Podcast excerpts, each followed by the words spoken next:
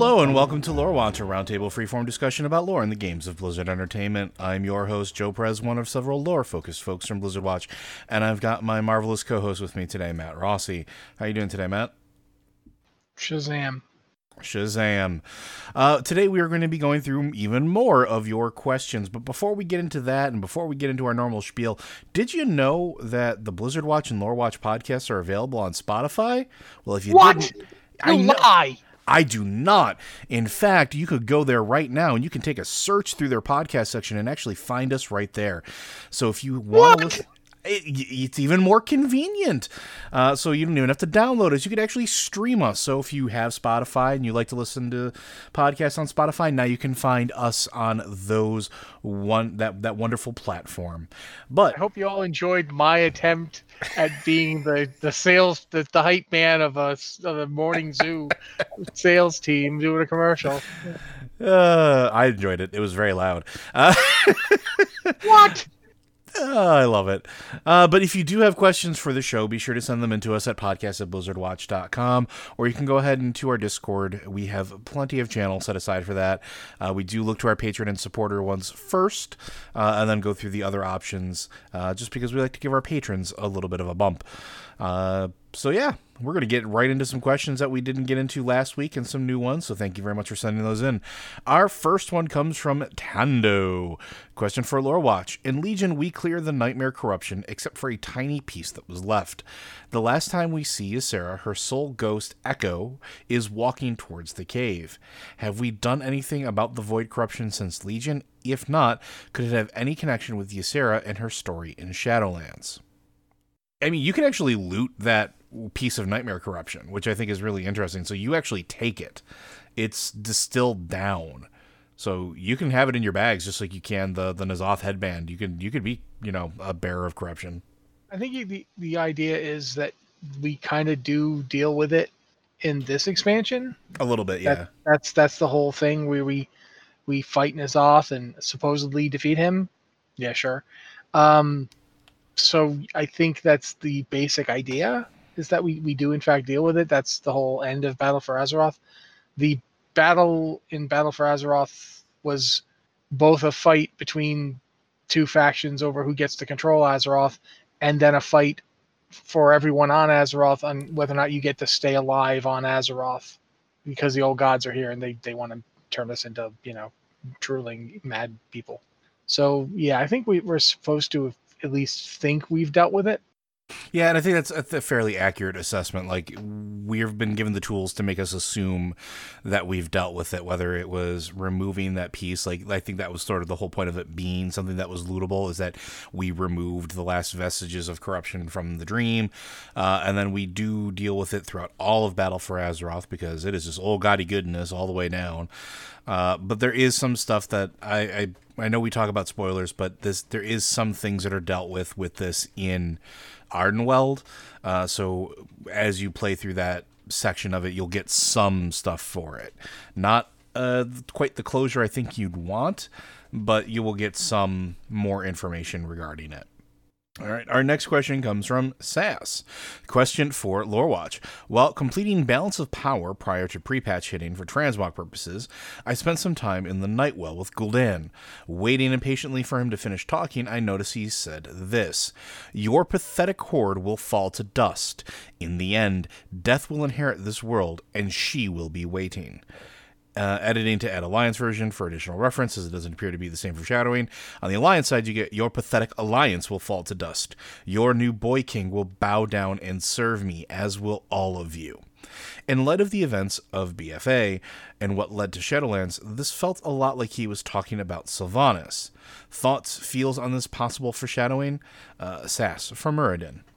No, if you want Sylvanas foreshadowing in Legion, you have to go to Antorus, Mm-hmm. Where Varimathras doles it out to you with a spoon. It's it's like that whole thing where you could you know you could eat it with a fork, but you you want to use a spoon to get all the flavor. Varimathras is basically the chunky soup of Sylvanas lore foreshadowing. He just spills his guts, and it's actually that which makes me think that maybe the Legion was starting to be a little tumbling to the divided loyalties of the Nathrezim. Mm-hmm. You'll notice there were no Nathrezim involved in Varimathras's confinement. Yeah, it was all the uh, the Shivan, right, or whatever they Yeah, the I forget. Shivarra. Shivarra. Yep. Yeah, and the ones that had supposedly broken Aggramar and were working on the rest of the Pantheon. So there's that to consider. Uh, I don't think that Gul'dan is specifically talking about Sylvanas. I mean, he might be, but based on what he says to to about the, the alliance about about Anduin, I think he's just being dismissive in general. Although he might want to plant the seed in horde players or you know horde if you're a horde character you're presumably there on the be- behalf of the horde or at least as a member of the horde he might be trying to divide some loyalties. He's Gul'dan. You know that's the kind of thing he does. Yeah. it, it would be fair to say that Gul'dan is one of the worst people who ever existed. Yeah. and both of them. Like it's not like the new one was any better. In fact he was significantly worse so yeah um that would be my take on it i don't know how, how joe feels See, eh, this is something that a lot of people have brought up to me. I've gotten a lot of messages about this back during Legion, uh, specifically that particular voice line from the Horde side, because everybody kept wondering who she was. And then at the end of Battle for Azeroth, I got a lot of messages saying, oh, she must be in Sylvanas. I don't necessarily know that that's true, because you have to think of what the correlation between the two would be. Gul'dan's serving the Legion. He's not serving death. If he is, you know, divided loyalties, is he, you know, doing something with the Pantheon of Death? Probably not. Is he doing something with somebody in Shadowlands? Probably not. There's been no indication anywhere whatsoever of any of that. Uh, also, it doesn't exactly have any love for Sylvanas. It's not like she was exactly, I don't know, uh, kind to him and harrying him throughout the expansions. Because even though she may not have been the leader of the Horde for all of the Gul'dan interactions uh, in the past, she was definitely part of the Horde and part of the group that was hunting him. Uh, I mean, look at Warlords of Draenor. She, you know, we don't see a whole lot of her, but it was always assumed that she was helping us uh, at least try to track him down or get to him or kill him, right? Because that's what she does. So who knows what it is? It could also just be as simple as a misspeak. It could be something that they they just got a good take and they just ran with it, and that was just the end of it. Uh, I mean, also one thing that comes to mind while I'm thinking about this is we know what Sargeras had in mind for Azeroth, mhm. and it wasn't to kill the planet. No, he wanted to, to corrupt it. Well, rebuild it in his image, right? From his Well, perspective, he wanted to just you know bring it forth as an a member of the pantheon that he was going to make, you know, to help him in his goal. He was there's one one of the artifacts I forget which one. I think it's one of the warlock artifacts. Jeweled head, Scepter right? of Sargeras. No, Jeweled Scepter of Sargeras. When one of the some of the flavor text even says that he that when Sargeras first beheld Azeroth, uh, he looked upon it with longing. Um, so it's quite possible that he means Azeroth. yeah, there, there's a I mean, we, possibility we also see that the jailer seems to want Azeroth for something. So it feels like a lot of people are going after Azeroth. And it could well mean that that was what he was talking about. I'm not saying it is. I'm not saying it's not. But I mean that that is also another good possibility because if she becomes the you know the last titan the the the corruption of of Azeroth becomes final and she's born like that is something that could be there. But why the, the question then becomes why is that something that the horde players get but not the alliance? Uh yeah I, I it's it's a a strange voice line that I don't think I mean, I could be wrong, and I could see, you know, that it's entirely possible that the writers are sitting there laughing at us as they're listening to us. Uh, yeah, it's it's it is it is possible that they are talking about Sylvanas there. It could is. absolutely be, yeah, and it could be from a variety of reasons. yeah, but it's an interesting line and something I think that we should be looking at into the uh, going into the future. So we can definitely uh, pay more attention to that as the case were. Uh, our next question. Uh. Yep, there it is. Hi, Watchers. Thank you for shedding some light in this time. You're like Deckard Cain doing his best to share the lore of the world. I liked your discussion about Sylvanas' soul and whether that is a gambling piece or not. I know you've discussed this before, but are you certain Sylvanas is completely over Arthas? She went to great lengths at having her revenge and threw herself off the citadel when it was no longer possible. After her actions, she was in contact. Uh, con- wow, sorry. She was in contact of the Shadowlands and has steered the ship towards this expansion since. Would you consider Arthas being a bargaining chip for the jailer to use? Letting Sylvanas finally get her revenge could be a win win for them both. Please continue holding the lantern high and stay safe. Uh, Xanthiacles and EU Coriel. I mean, maybe. I, I'm not. The idea of her being over him means that she was ever under him, and that's that's your your interpretation on how that means. That's you know everybody has a different opinion here. I don't know if I'd say the way her interaction with Ar- with, with Arthas was ever that way. She wanted revenge, yes, absolutely, um, and she wanted to kill him painfully and horribly. Uh, we saw that in the Halls of Reflection when she tried to kill him. If you Mhm. played Horde and you did Halls of Reflection, she goes for it. Oh, yeah, full She, she she goes right at him as hard as she can, and he basically laughs at her. And I think you have to look at everything Sylvanas has done from that moment on. I think that's one of the things people don't really focus on, or if they do, they focus it on like, oh well, how come she could beat uh, Bolvar when she couldn't beat Arthas? And the difference is, the Sylvanas who fought Bolvar had just orchestrated a war so that she could tap into the power of the souls of untold thousands of people. And she says so. She tells you that's what she was doing. So when she walks up to Icecrown, she is empowered by the the massacre she herself helped engineer with the Mhm. help of the jailer. And she's doing so because, as we're told, because the jailer is like, you know, in the art book, they flat out tell you, you know, the the the Lich King Bolvar, the the usurper, as I think they call him, is using the power of the Helm of Domination to bulk them. And so they needed Sylvanas. He wasn't going to use it to, to open the way, and they needed the way opened. So they needed Sylvanas. That's why the deal was made. I don't think it's about Arthas in a specific sense, but I do think it's about what Arthas did to her and how it affected her since it happened. Before Arthas came to Quel'Thalas, she was a powerful, focused, driven, determined woman, a living woman. And she was never helpless before. She was never victimized before. And she was never like everything she's become since has been from the enormous trauma of what happened to her and her people. And keep in mind, even then, Arthas couldn't beat them without a traitor in their midst. So it wasn't that her strategy wasn't good enough. It wasn't that she failed. It's that they were betrayed. Think about what that does to somebody who's a controlling, domineering tactician.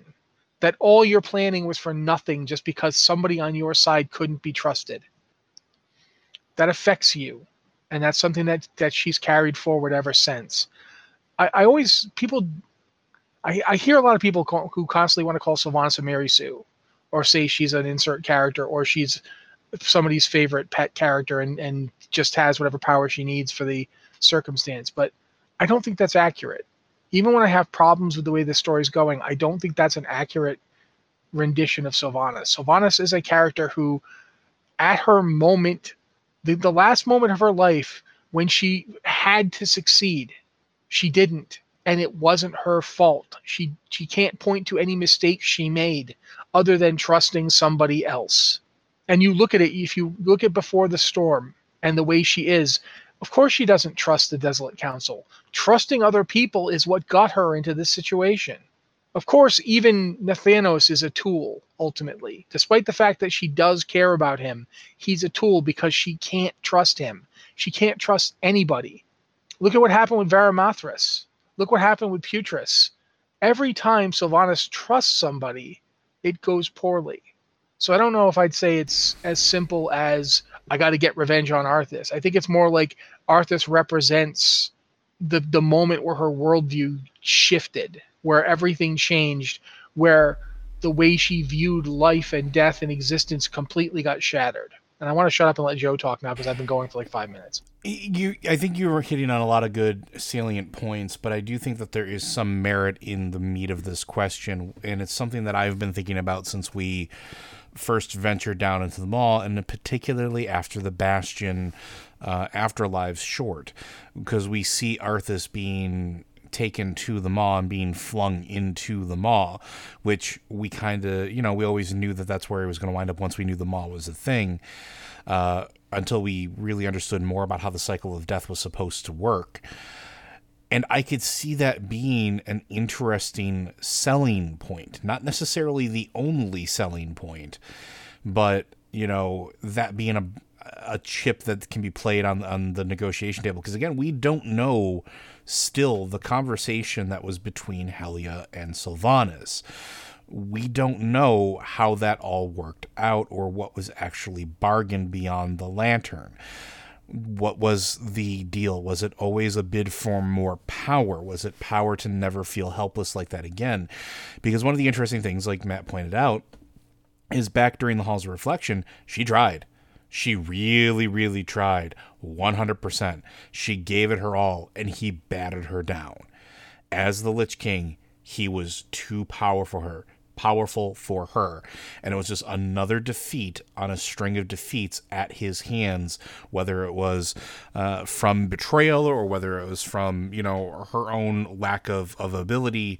It didn't matter. It's this thing, this, this center point of all of her pain and, in most of the bad stuff that has happened to her in her unlife at this point roots back to this one particular personality.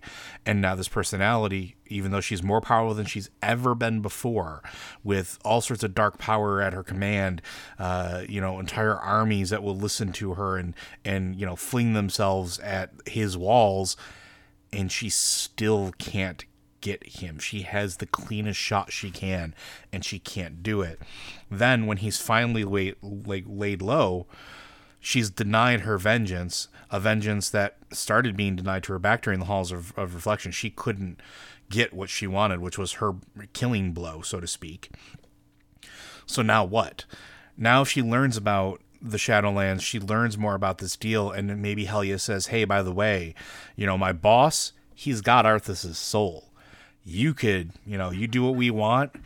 I can make sure that you can have an entire eternity just torturing him doing whatever you want to him, getting your exact revenge in the way that he made you feel helpless and full of pain.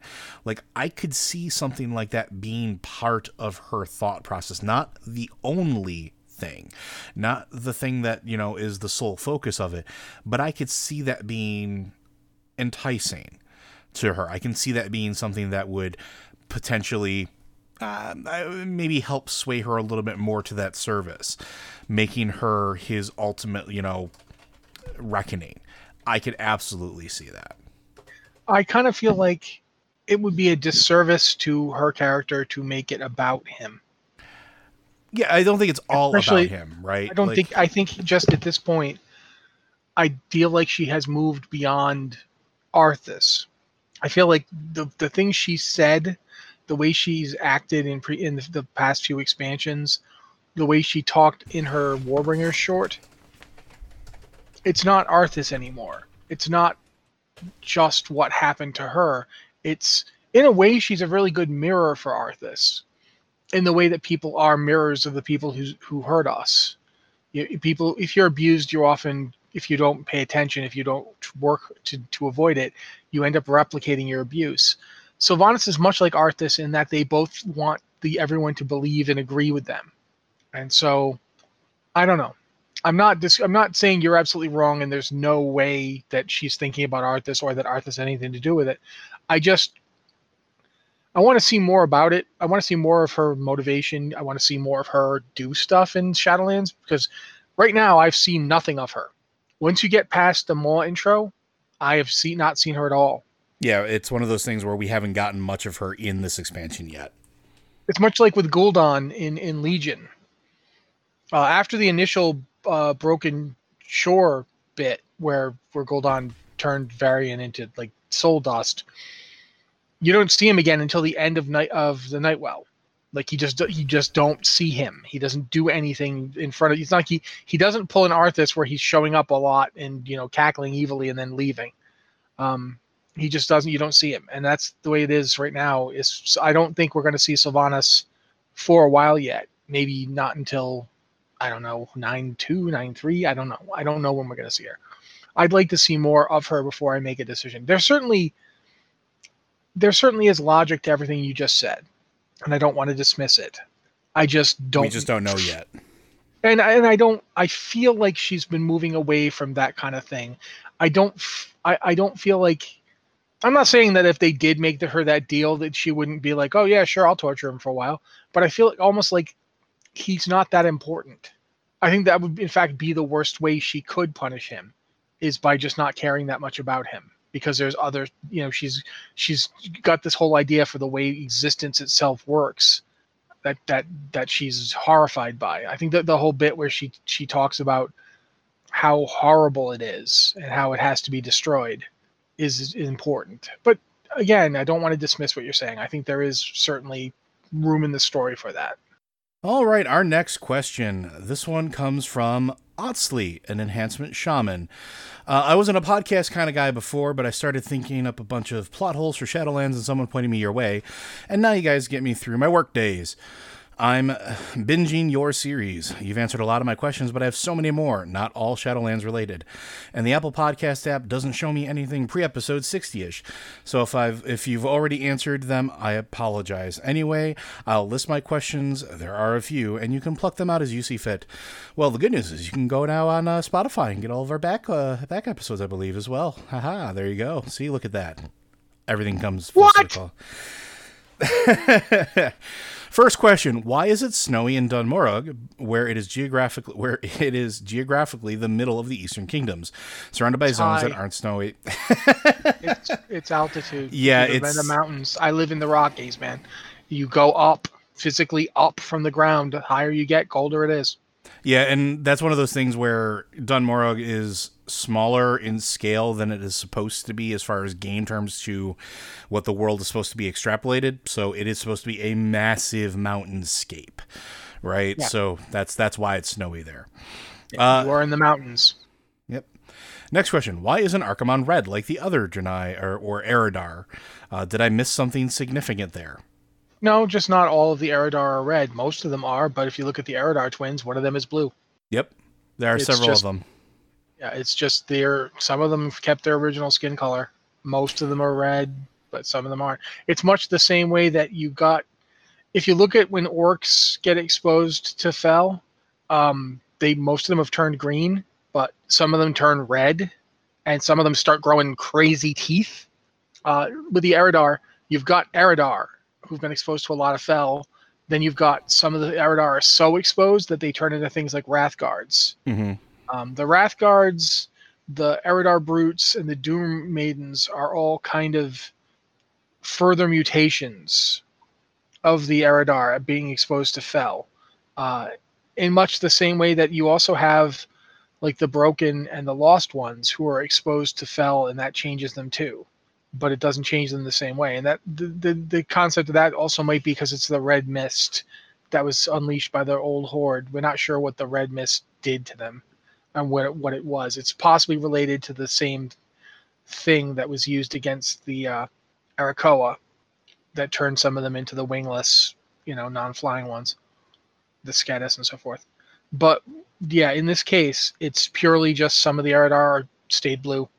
Yeah, it's it's actually one of those things. You could actually go to the Sunwell and run through the the raid zone, and you can see several of them that are just straight up purple. They're they're still that purplish hueish in their skin tone. So absolutely just one of those varied things. Uh, next question: Will Mankirk's wife be in Shadowlands? Will we finally get the reunion we all deserve? I haven't seen them yet. That doesn't Yeah. mean it's not going to happen. I mean, she should ultimately take the Primus's job and, and rule Maldraxxus. Oh, but I don't clearly. know if that can happen. Yeah. I mean, if we got Sinrunner Blanchy, which you know, thank you Blizzard, I'm I'm fairly confident that they will not miss the chance to have a Mankirk's wife joke in there somewhere. Uh, why haven't the Alliance helped the gnomes retake Gnomeregan yet?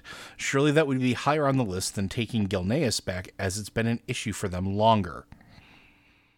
Uh, we did that whole thing where they were trying to take it back, right? Like there was a whole forgot what patch Operation it Operation Omegon, but it was also like for Cata. It was it was the the patch that led into Cata. It's Yeah, the same time that the trolls did their whole thing. Exactly. Yeah.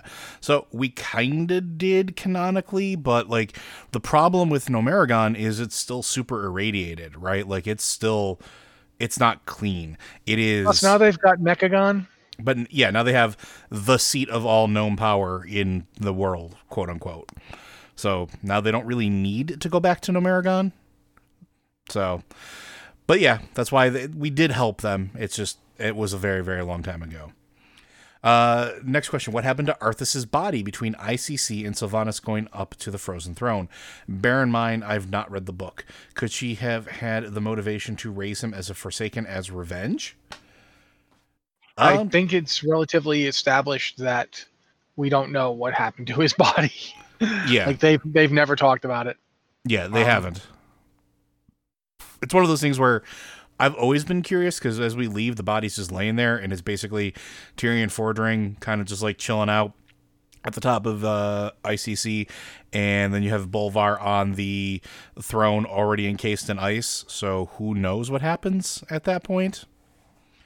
Uh, and then the last one of this batch: if, if Forsaken dies and they go to the Shadowlands, would the form they take there be Forsaken as we see them in game, or would it be human, or whatever they were pre raising? That is a good question. We don't know because I don't think it's really come up yet.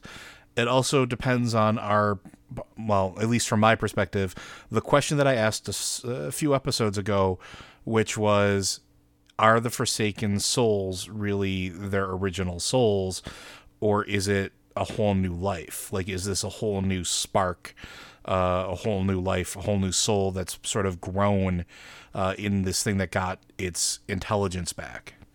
See, I don't know because you know that you can you can basically if we think of the original person as a vanilla wafer cookie and forsaking them as dipping them in chocolate, you know you can dip them in chocolate again because we've got Forsaken Death Knights.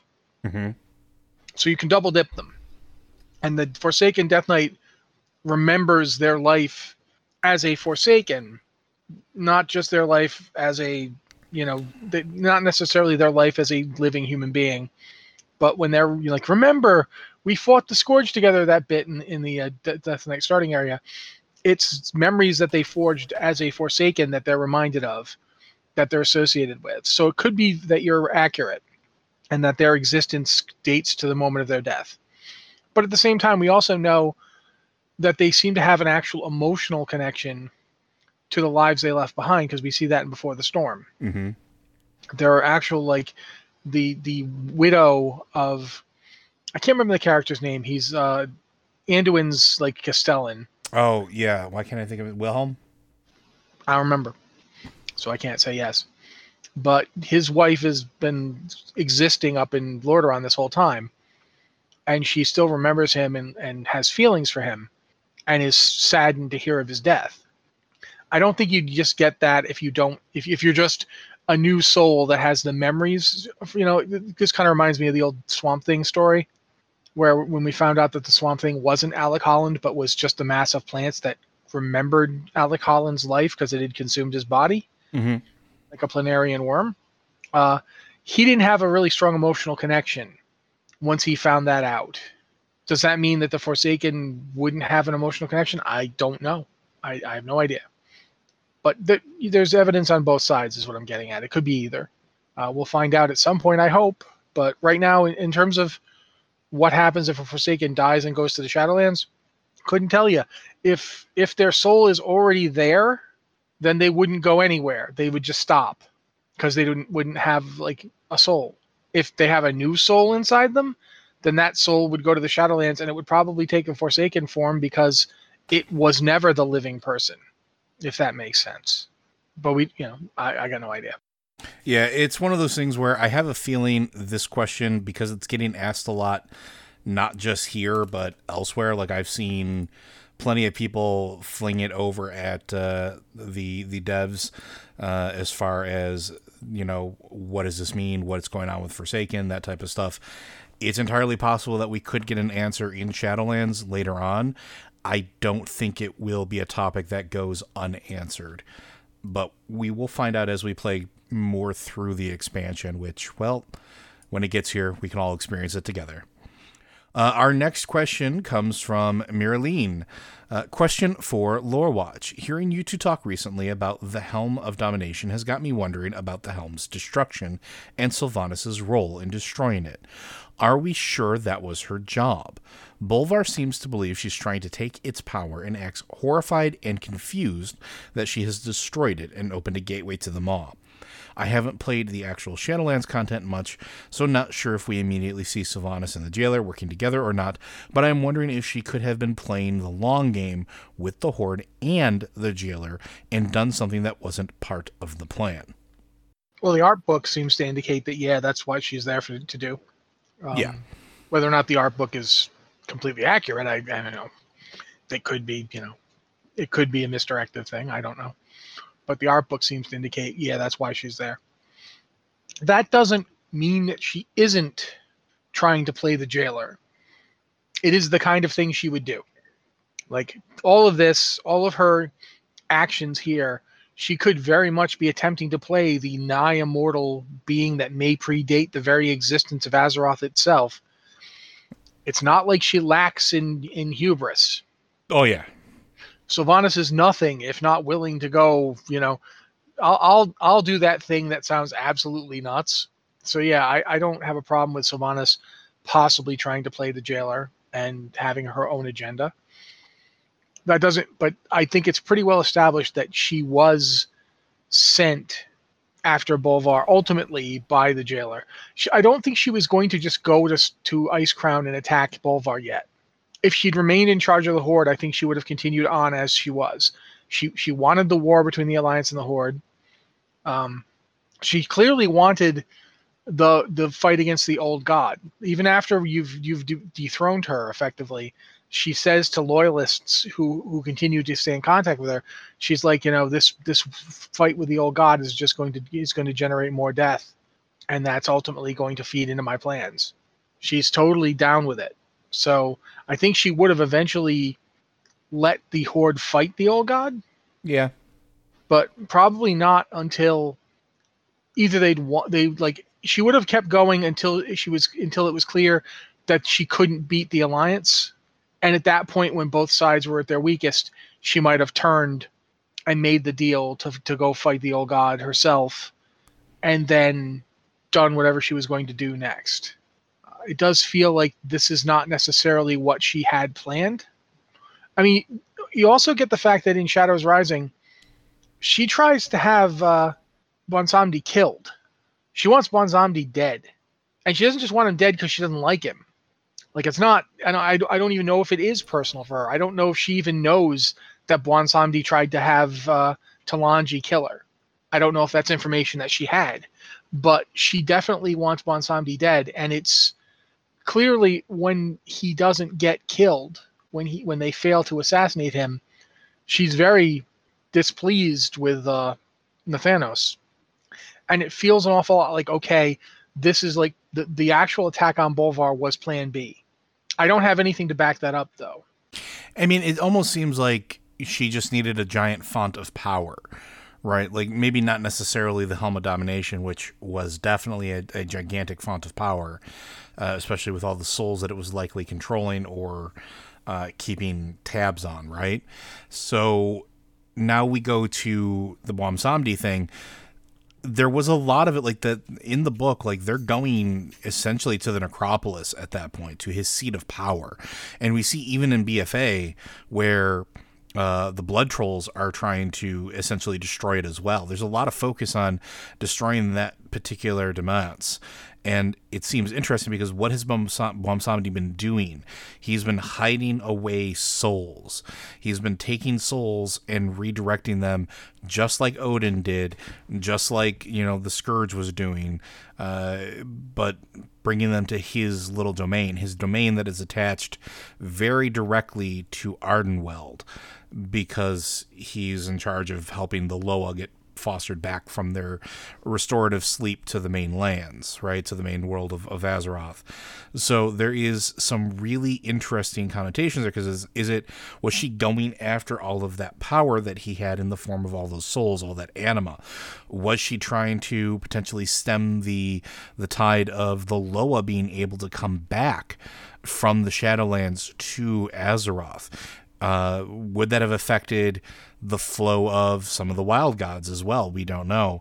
But it seems like that was a big deal, potentially, that she just could not complete. And then you have her going after Bolvar. But here's the interesting thing, and I've been thinking about this a lot too. She doesn't try to kill Bolvar, that's not her intention and which always it's been fascinating me to think back on it because why not he's got to be a threat to her. She knows he's got to be a threat. Yet all she does is beat him down, take the helm, destroy and release the helm, and use the power from it to shatter the realm between our world and, and, and the Shadowlands. Why not try to take Bolvar out too? Is there more to what she's doing? Is there more? Well, I mean, I can come up with one reason right now. What's that? You you want to kill him and send him to the Shadowlands. Probably the one place you don't want him. If he's a threat to you, keep him on the other side. Don't don't make him possibly. You saw what happened with Uther. You don't want to have somebody else show up in Bastion. I mean, that's one possibility that just comes to mind immediately upon thinking about it. Uh, can I? I want to read something really fast. Yeah, go ahead. There's two two little excerpts here from the art book. He would send those Valkyr to serve as her tethers to mortality. A pact needed to be made. Only then could she return beyond the veil. Only then, uh, only then will the Banshee Queen claim the crown of the false king. That's the first bit in the art book that's about Sylvanas. The next bit is the veil between realms wanes. The helm of domination was crafted to be our way forward. Instead, the one seared by the flames of life uses it to keep us at bay. Now, I don't know if Bolvar knew who Sylvanas was really working for. There's nothing in the art book that says there's nothing in the game world that I can find that specifically says Bolvar was aware of Sylvanas' true allegiance. No, if but he's, this he- even is her true allegiance. But we know he was looking that, through. We know he was looking through into the Shadowlands. I know that, but that doesn't mean he knew this. but he did seem to know that she was going to come for him. He says that he knew she would come for him, but, But I think, why? I uh, here's the thing. I think it's fair that he might have assumed she wanted the power of being the Lich King or Queen, ha- what have you. Sure. He may not have known because it may not have seemed to him that anybody would want to let the jailer out or would even like how would she he didn't even know if she knew about it did he know that she you know died and come back did he know she'd return from the veil i don't know that he knew. I mean he was sitting there in the frozen throne when she jumped off and he didn't do anything. The valkyr which were supposedly his servants made a pact with her and he didn't do anything. Was he capable of sensing her? Was he capable of paying attention? Where we might be in a situation where Bolvar was basically in that initial rush of becoming the Lich King that kept Arthas sitting there for like five years. He may not have been able to pay attention to her. hmm And that may be why he didn't know what she was really doing. But that's not necessarily the case. He may not have been surprised. I that's the thing. A lot of this is we'll, we we keep having to say over and over again we don't know yet. And I know that's really dissatisfying for people. But while I think Bolvar knew more than anybody gave him credit for, and I think the art book I we did agree with that, right? The art book bears that out Yeah, I think so. but I, I don't know that we can say he knew what her she was who she was working for. I do think that, however, he might have, and it's again can't really tell. But for that matter, he might have been surprised because destroying the helm wouldn't make sense. If you think about it, like when you when when you get into the maw, the fragments of the helm still hold power. Yeah. Like And- you are you are using them a lot. And what do we know about rune items when they're destroyed? They get more powerful. If you recreate them, they get stronger. It's the opposite of like a regular weapon or item. It's like, Like, have a- retempering. except not. If you take a if you have a sword and I break that sword while we're fighting, you basically would be better off melting the whole thing down and reca- remaking a new ingot and hammering out a new sword than trying to fix it. The the fixing it is never going to give you as strong a blade. But with a rune weapon it does. Like Felo'melorn got stronger after Arthas broke it. Which is fellow interesting for Mel in, in terms of Maldraxxus because that's sort of their whole sh- their whole shtick, right? That's where that's where these things came from, right? Yeah, the, So- the Primus was supposedly a master of rune crafting. So So- why why do they get stronger when you break them? I don't think that runes are necessarily just from Maldraxxus. I just think that in the case of Frostmourne, and in, in the case of uh, the Helm of Domination, it seems likely that the Primus is involved in some way with the rune crafting process as we see it in in Shadowlands. I definitely think there's other places in the universe, in the cosmos, where runes work, and where rune crafting is a thing. But just there's a lot to this. I there is a possibility that Sylvanas wasn't supposed to break that hat. Yeah, and that's why I keep coming back to like it seems even even with the description in the art book, right? Like it The thing in the art book says she was supposed to break the hat. It says the veil between realms wanes. The Mhm. helm of domination was crafted to be our way forward. Instead, the one seared by the flames of life uses it to keep us at bay. that that point right there, like that's what I'm thinking Nothing- about. Nothing, nothing says it was break it. Yeah, nothing said she had to break it. By breaking it, she may have effectively made it so nobody could use it, at least not in its current form. You'd have to take it back and reforge it, which buys her time if she is trying to play the jailer. And I'm not saying she is, but if she is, you break the hat, you buy yourself time. If the jailer is suspicious of why you did that, you just say i needed to get you know i needed to get the portal open and you know he was i could only hold him so long and if he got out then he'd be a threat and i had to do it fast so i broke the hat. But Yeah. that's you know, that's just one possibility. It's quite possible that the jailer in fact is the one who told her how to do it. I mean we don't know. That's the you- you wouldn't think to it you know you wouldn't think to destroy the hat up front. That wouldn't be my first you know if I'm going up to get the Lich King's hat, I don't immediately smash it. Um, but then again, I mean, Frostmourne got broken by by a guy with a weapon that we later, you know, your paladin later on got a hand hold on. So it, it's quite possible that she didn't need to be told how to do it, and she just did it. There's a lot to this, and we don't know all the answers. But I suspect that we're going to start again getting more of this later on in the Shadowlands expansion. So as the expansion goes on, as we get to further uh, further releases into it, probably I think Matt was right when he said earlier, probably around nine point two. I think that's when we're going to start getting more of the pieces of the Sylvanas story because it seems like we're not going to deal directly with her until probably later on, and everything else is going to be us sort of following in her wake putting the pieces together uh, which is also really interesting is the one time we see her at least that i've seen so far is her trying to she's not exactly torturing anduin but she's trying to get him to give in to despair and that's it like that's what we see which is I would say she's mocking him. yeah.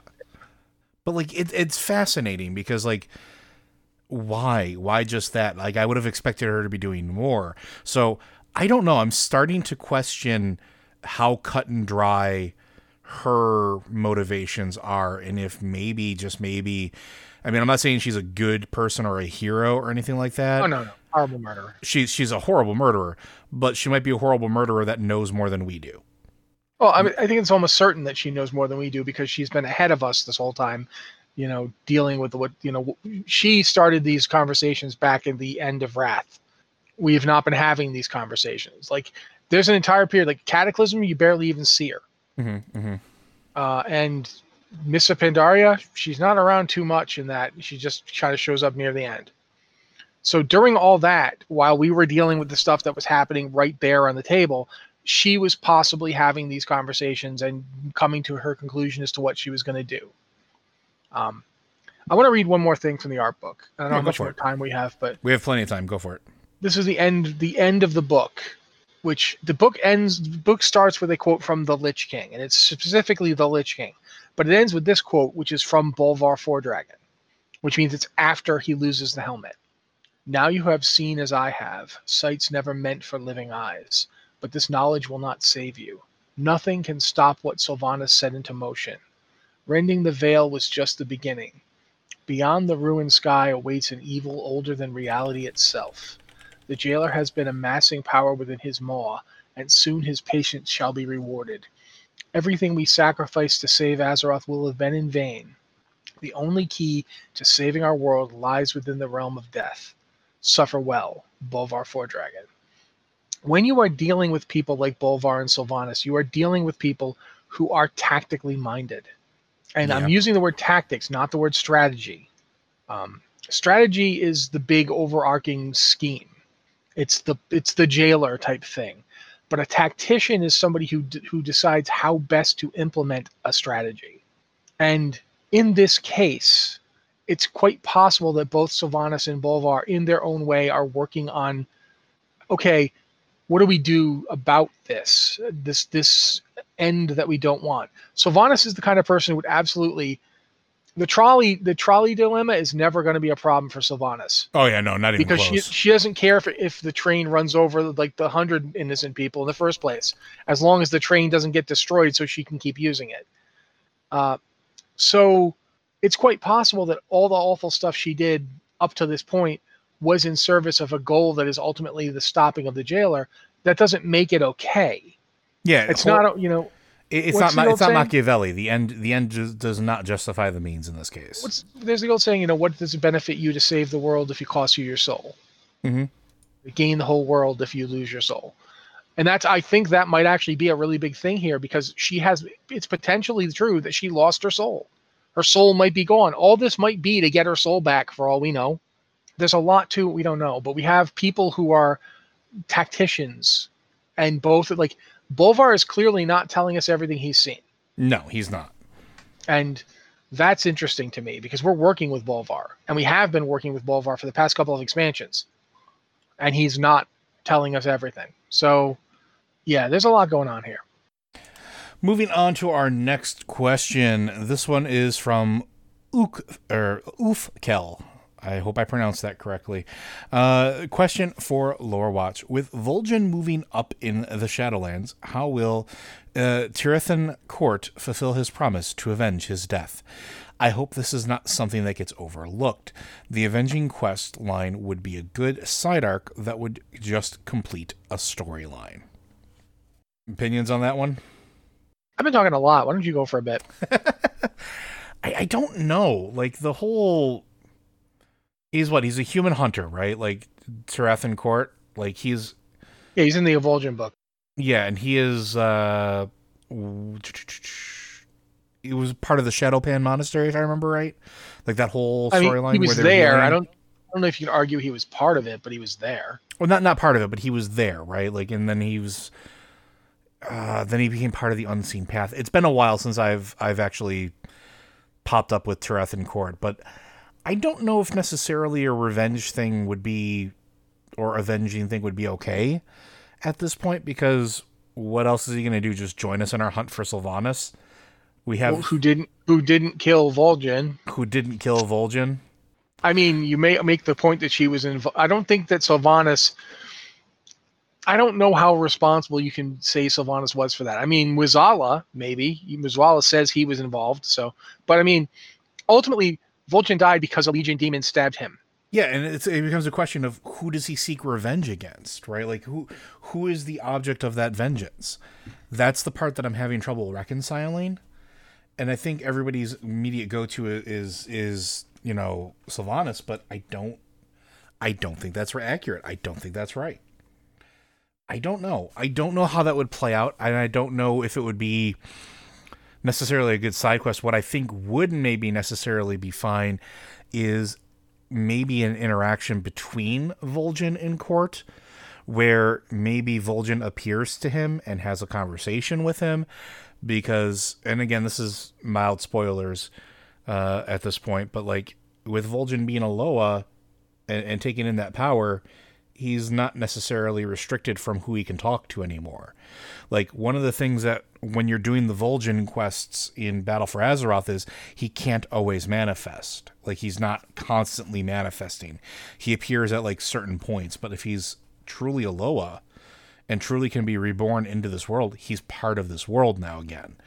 So he can go and have a conversation with Khort. He can go to, you know, the uh, unseen path and and speak with them there. He can summon him. He can do all sorts of things that he couldn't do before that might actually be more interesting than just Khort going on a murderous rampage. Because again, who do you murder? I mean, the Legion's already been defeated. Does he try to break into the seat of the Pantheon to go, oh, Sargeras, I'm going to beat you down even though you've already been beaten? Yeah, not so much. What do you think? Like I said, I mean, it depends on how you like view Vol'jin's death. Do you see it as the Legion's responsibility, or do you ultimately blame whoever it was who wanted to put Sylvanas on the throne? Do you blame Sylvanas? I mean, I honestly would like to see the two of them interact just so you could have Vol'jin tell him, you know, hey, dude, it, it's cool. I mean, for one thing, we, we're talking about the the promise that that the Tyrion that that Tyrathan, I can't remember how to say this guy's name. Uh, That's why I've just been calling him Khort. yes, uh, Tyrathan. Tyrathan. Uh, Tyrathan here and Vol'jin made a deal. They but they would you know I will you know if whoever which one of us gets killed first, the other one will avenge their death. Um, but before that, Vol'jin made a deal with Bwonsamdi to bring Tyrathan back because Tyrathan died. He got killed during their adventure together, and Mhm. A Mogu's spear mortally wounded him. But but Vol'jin called upon Bwonsamdi to return his spirit. Now that means Bwonsamdi is owed a debt, and he even says, "I'm gonna get you. You know, you, I'm letting you come back now, but you're mine. You're gonna come back." So there's there's a whole thing with with Bwonsamdi where Tyrathan could show up if he's going to show up in Shadowlands, which I don't believe he does in the stuff I've seen. Uh, as of right now, I don't believe there's any presence of Tyrathan Khort. The the last time he showed up, I believe, was actually in Legion. Legion, He, appear, he appears in game at the funeral. Uh, he doesn't, And he's he's doesn't also at the he also hangs out at the Trueshot Lodge, so he Yeah, is yeah. there. but I'm just saying for, in terms of this, uh, he he shows up at the funeral. He doesn't like march on up and just stand there at the funeral right next to Sylvanas or whatever. He's you know he he's just there watching to to say you know sure he's Horde, I was Alliance, but he was my friend. So Well, he also says that he would avenge him. Like that's one of the voice. That's one of the, the things he does says. no absolutely he him." does. Yes, he does. But again, the point being, he might have felt that being in the unseen path and fighting the Legion was avenging him. I don't know. Uh, we would need if he's going to show up in Shadowlands because he blames somebody else for Vol'jin's death now. That would be interesting to see. Uh, I have not seen any evidence of that happening. And honestly, like if they were to pull on this thread a little bit, I wouldn't be upset. Uh, it is one of those things where we talk a lot about uh, loose threads or dropped, you know, story arcs and things like that. I don't think they're doing that nearly as much as they used to. Uh, you know, half the threads from Vanilla and BC have been brought to a close at this point in some capacity because they're making a point to tie up loose ends.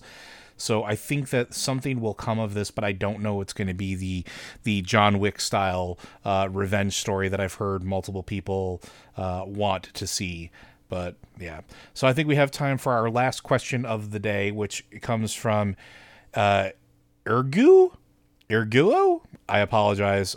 Seriously, folks, if you want me to pronounce your name right, give me a tag of how to pronounce it. I will gladly uh, follow whatever your pronunciation is. Uh, don't know if it's too late for lore watch, but what happened to Gallywix that Gazlowe is now the trade prince? That's another good question because we don't know. Um, they haven't dealt with that yet. They haven't dealt with the fallout from Gallywix being stripped of his his title of trade prince and basically all of his holdings given to Gazlowe.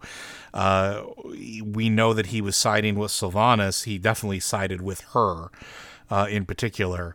So with her being deposed and now him losing all of his his money essentially, which strips him of his his title, his power, we haven't done anything with him yet, which is really really curious. And I'm wondering if that's going to be one of those things that comes back not this expansion, but into the next expansion of what he's doing because he doesn't exactly strike me as the type to just fade away.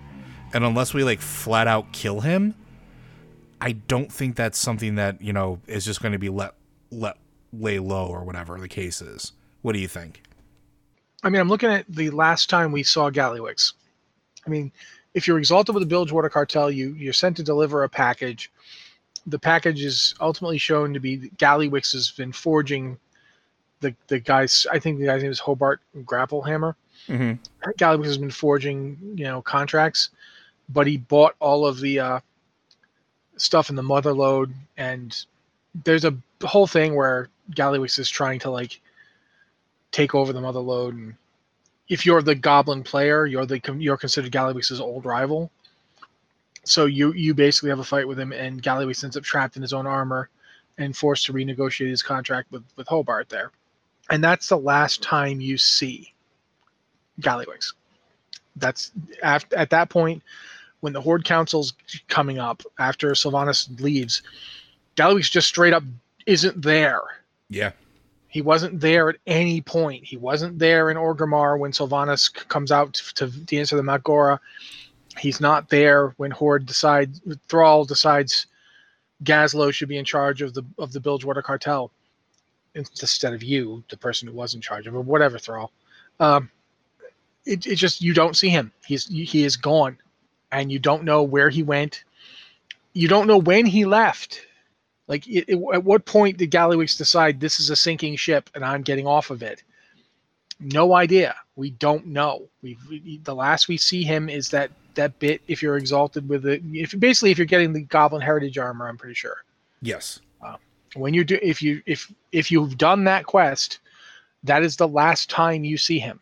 He's you know he is gone at that point. You don't see him again, and that to me is fascinating. Like, is he is he still in the mother lode? Because that's where he he had to renegotiate his uh his deal with Hobart Grapplehammer. So was that where he is? Is he is he mining Kaja'mite for Kaja'Cola? Like what? Yeah, we Like what is We- he doing? Where is he? Like we don't even know where he is. nope. We do not. We have no idea where he went, when he left, why he left. Like, did he leave because he thought? Did he leave because he thought, well, they're gonna want to kill me because I did stuff for Sylvanas, or did he leave because he thinks the entire horde is a sinking ship now? We don't know. We know nothing about the wheres or the whys or even the hows. Like he might, it might be a case that he was just somewhere else, doing something else, and didn't even know that any of this was going to happen. The other interesting then, yeah, go ahead.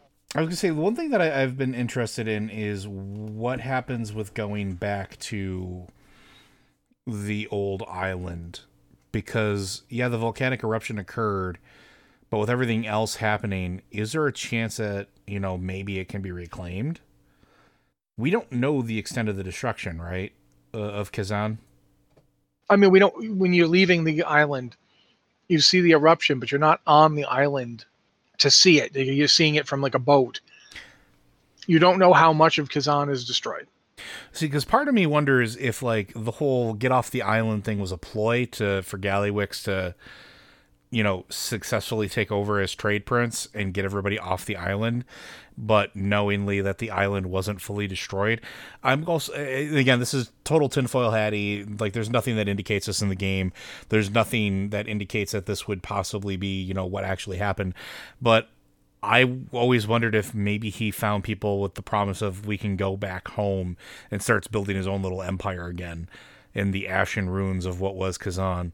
Uh, I don't know because I always kind of wanted to go back to Kezan. I always thought it would be more interesting to have something more to explore, even if it was a dungeon or a assault zone or something like that, uh, for all the players, not just goblins, to experience. Uh, and this could be an interesting segue into giving us something like that, where maybe that's where he went, and maybe you know he's building his own empire of super mutated monkeys and weird creatures from the Kazanite uh, and Azerite. Well, it was one other thing to think about too. When we see the eruption, it is it is affecting the Bilgewater port on the surface of Kezan. hmm But there's still a whole island underneath. Well, also Undermine itself, which was the subterranean capital city, which was located in the bowels of Mount Kajaro. Now, Mount Kajaro erupts because of Deathwing, Mm-hmm. but we don't know that that all of Undermine was flooded with lava. We have no idea what happened to it. Not only that, but now we have Goblin Shaman.